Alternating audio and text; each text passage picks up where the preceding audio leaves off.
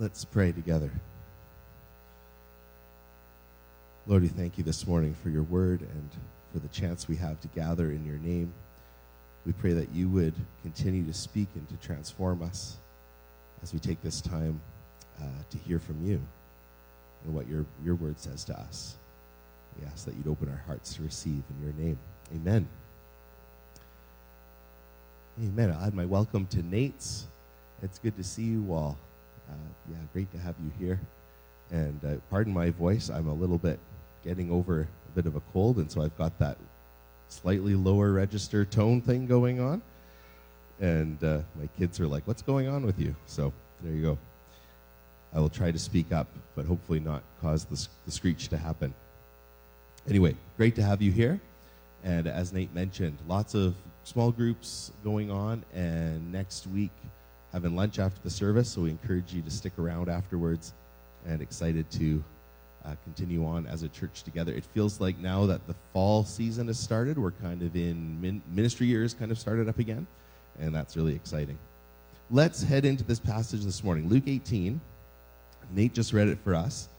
I want to just reflect on a few points here, and we're coming near to the end of this series on Jesus' parables through Samaria. We're going to have one or two more in this series and then shift gears uh, once we kind of hit into October.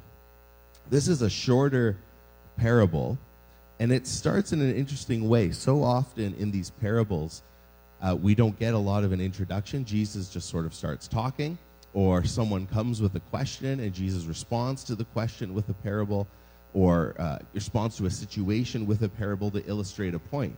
And in this case, Jesus tells them what the parable's about before it even gets going. Look at verse 1.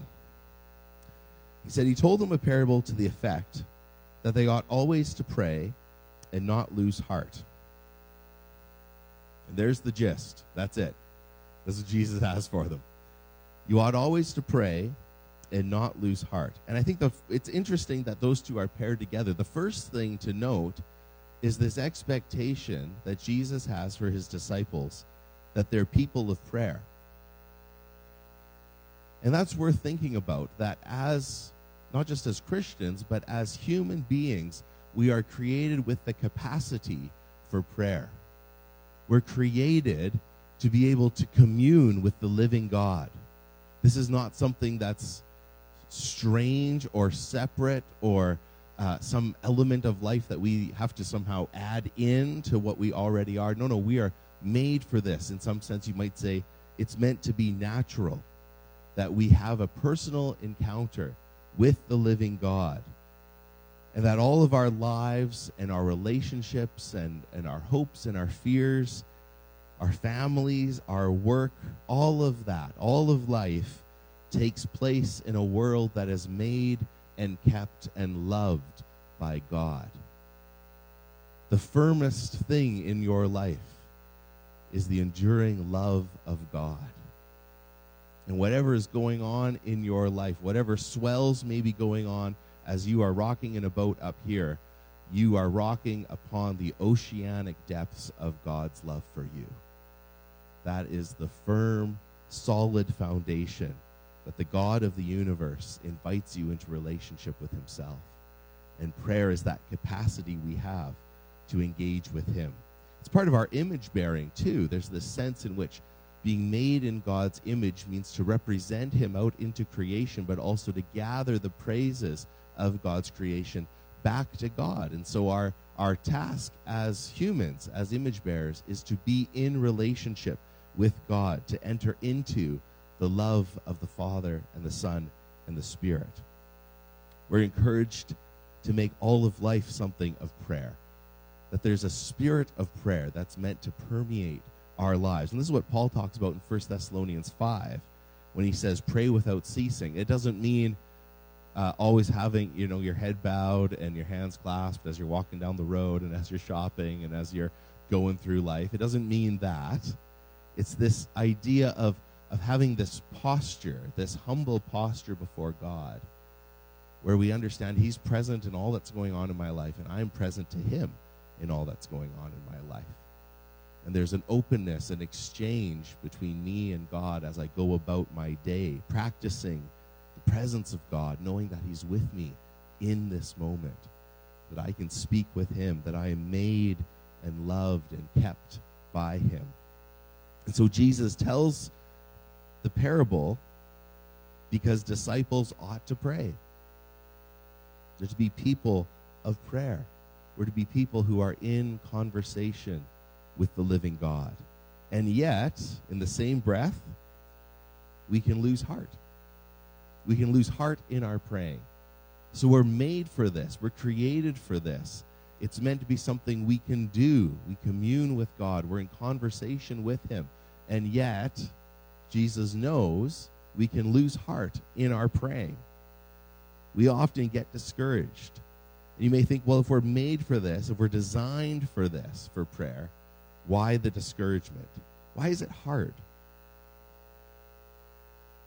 Three things that come to mind about the hardness of prayer, the difficulty of prayer. The first thing that can be discouraging is that we're reminded when we start praying that all is not right in the world.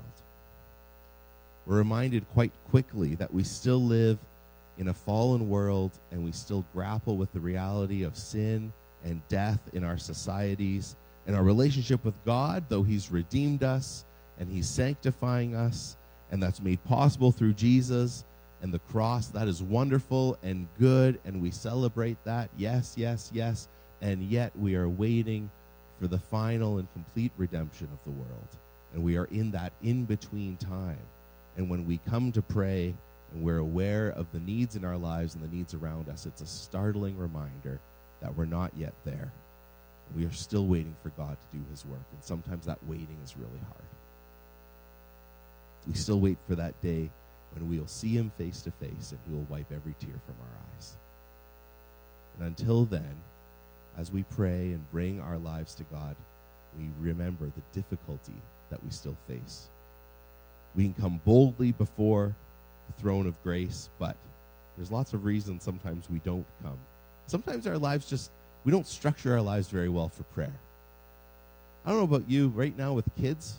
It's really hard when people talk about having like a morning quiet time. There's no morning quiet time. The morning quiet time was between like three and five. And I sleep through that morning quiet time.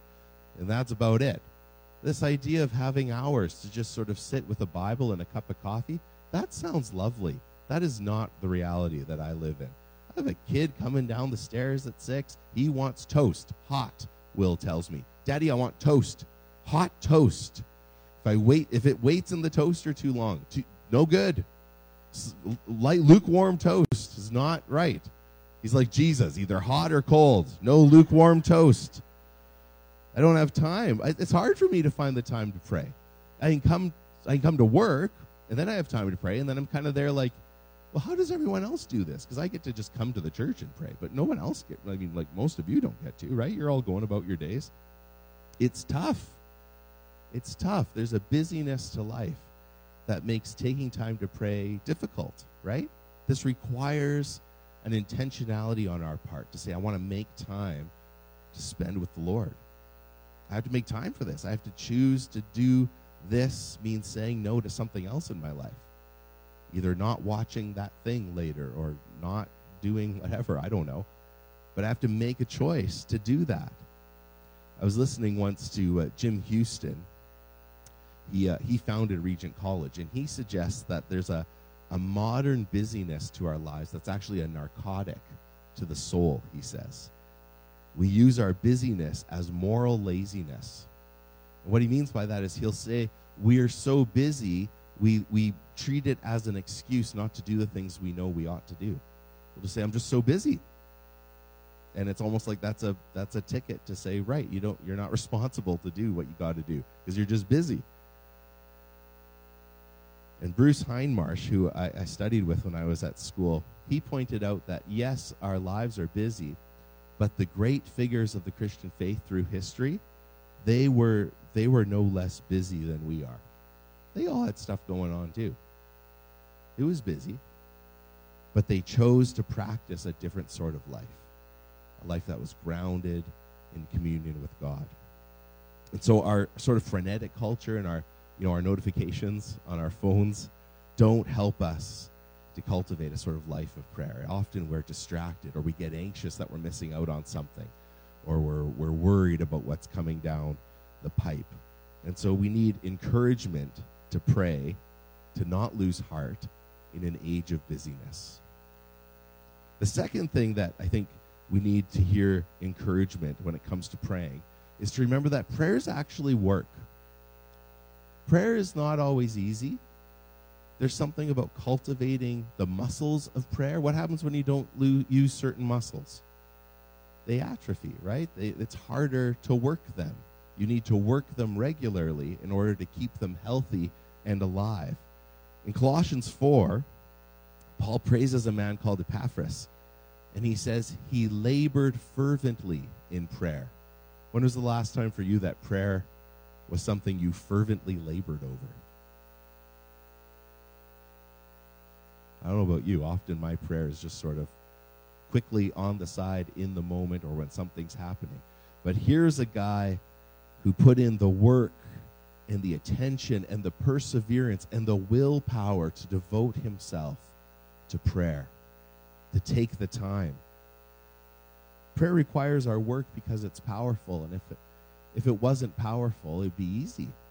But because it does something, it's difficult.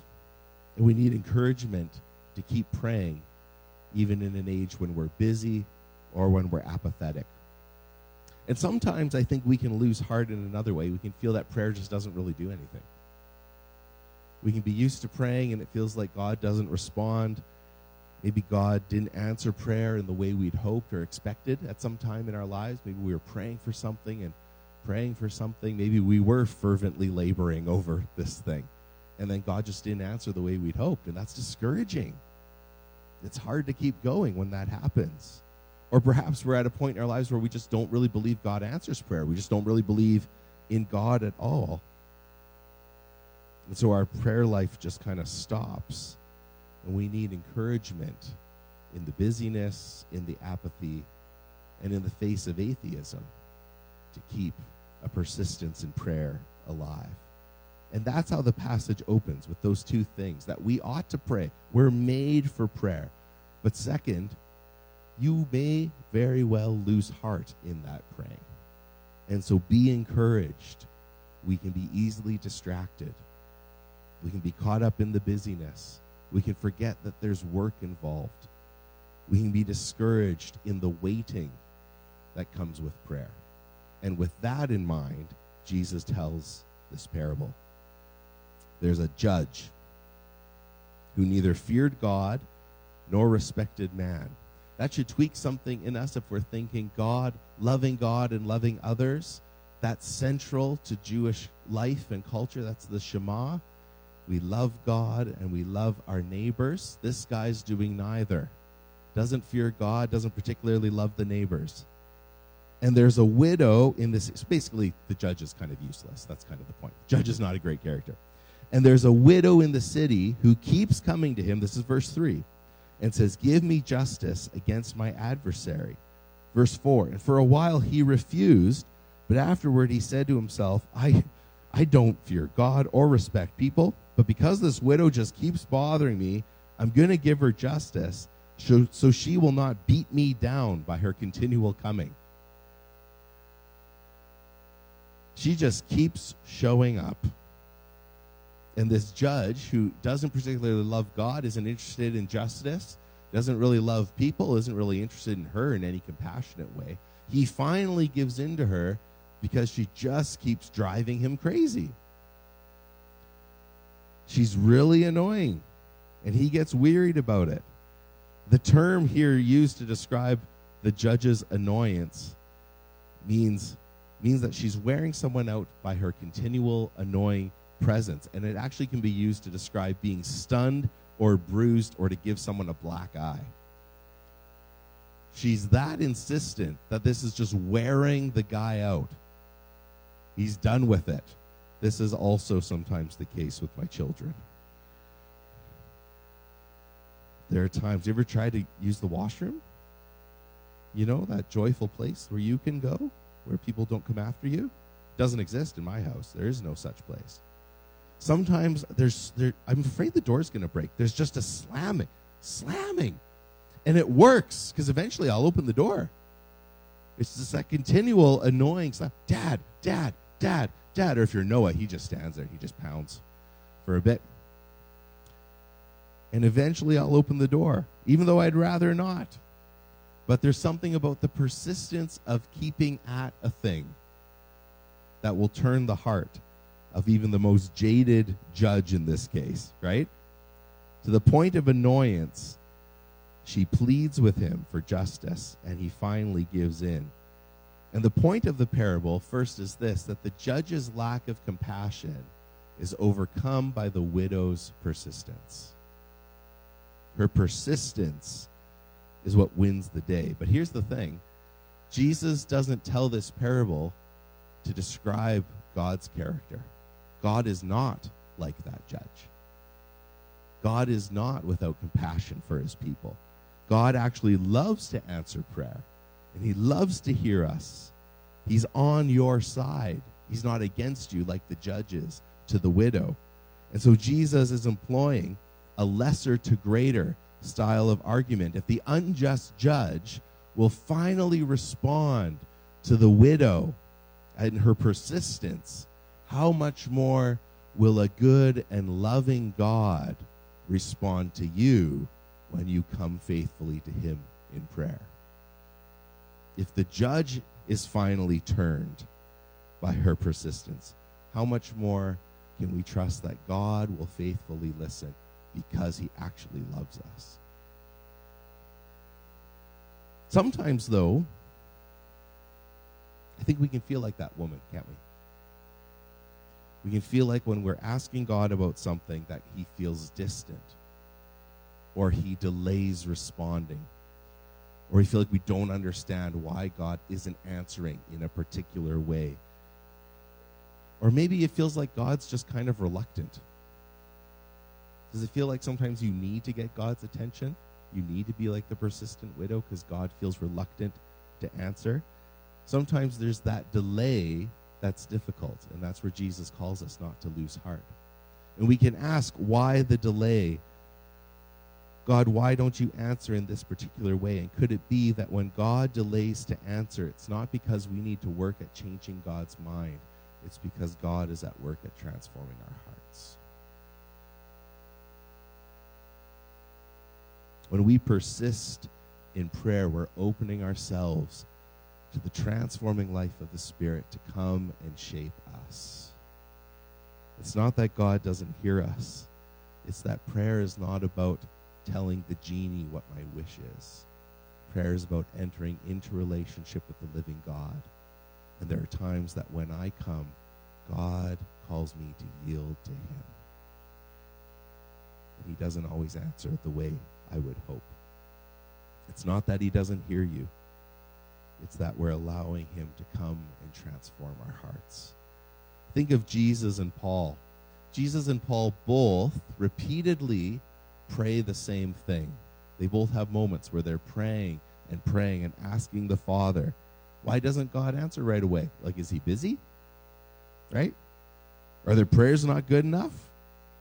Sometimes we can think that. Do they not have the right attitude? Sometimes we can think that of ourselves or other people. Were they not saying the right magic words to make God do something? No, it's not about that. It's not that God doesn't hear them.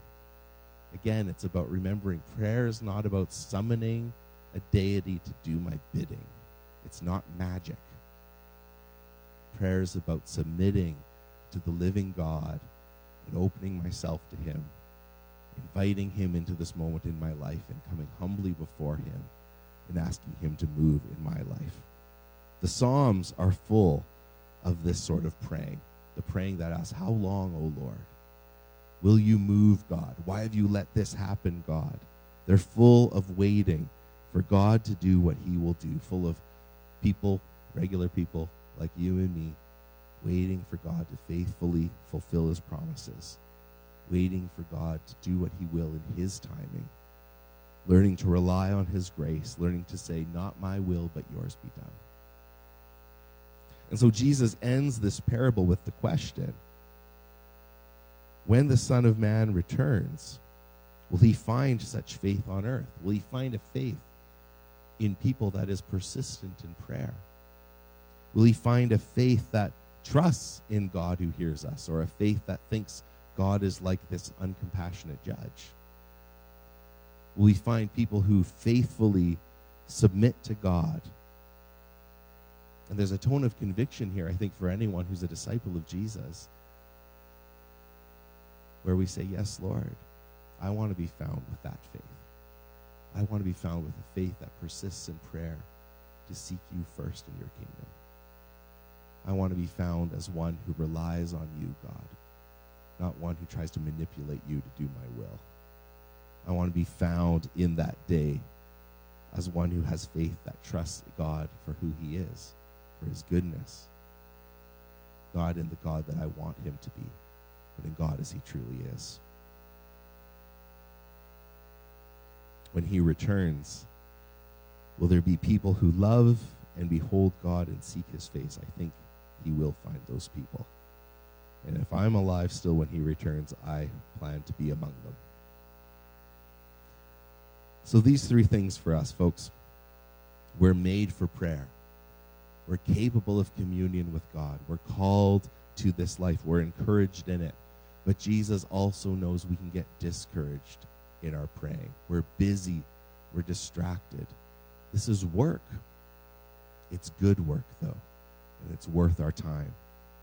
And thirdly, we can trust in the goodness of God, who is so much greater and so much more compassionate than this judge in the parable. God loves us and hears us, and we can trust in him even when we're asking, How long, O Lord? How long, O Lord? And as we yield to him, we allow him to transform us as we wait. I was trying to think of a, an appropriate way to respond to this word this morning. And it's, uh, it's just about 11. It's not quite 11. I think it would be appropriate for us to actually practice praying. it seems rather straightforward, doesn't it? A persistence in prayer. And so, what I'd like to do is, before we close the service, if there's any needs here this morning, I'd like to invite you to come to the front and we'd like to pray over you. And, and I don't want it to just be a thing tacked on at the end so that if you don't need prayer, you're like, well, I'm good, I'm just going to go. Even if you don't need prayer this morning, I'd like you to just stay and join us in praying for those that have needs this morning. And if you're not a Christian this morning and you're just here and this is weird and new to you, I just encourage you to sit and watch and take it in. And love to answer those questions after. Um, but if if there's those that have needs this morning, rather than just talking about persisting in prayer, let's actually take the time to pray for each other. So I don't know if, if Al is still here. No? Did he go? Um, Kyle, are you able to put on music for us? Kyle's going to put on music, and if there are any that have a need this morning and would like prayer, I'm going to invite you to come up now. And uh, those that are able to pray and surround those and encourage those, let's do that this morning. We're going to take just five, ten minutes uh, to rest in God's presence and take time to pray for each other. Okay? So if there's any needs, why don't you come up now and we'd love to take some time to pray for you. So Lord,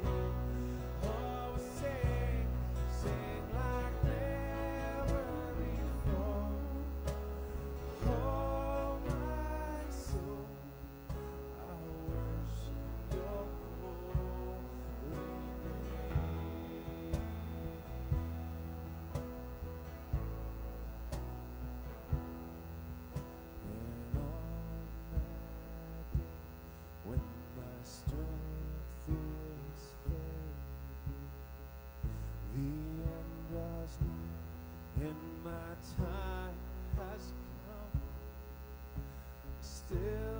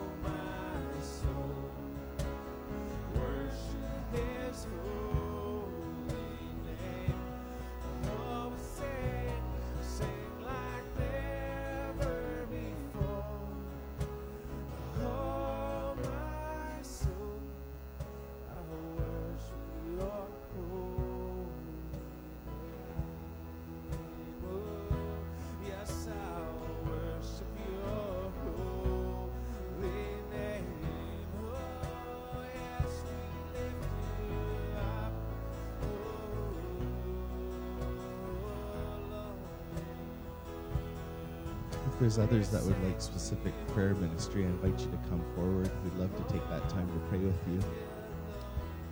But if you need to go today, I'm going to invite you to stand, and I'd love to speak benediction over you, pray over you. So why don't we stand together? Lord, we thank you for this morning. We thank you that you are faithful, that you love us, and you have compassion on us.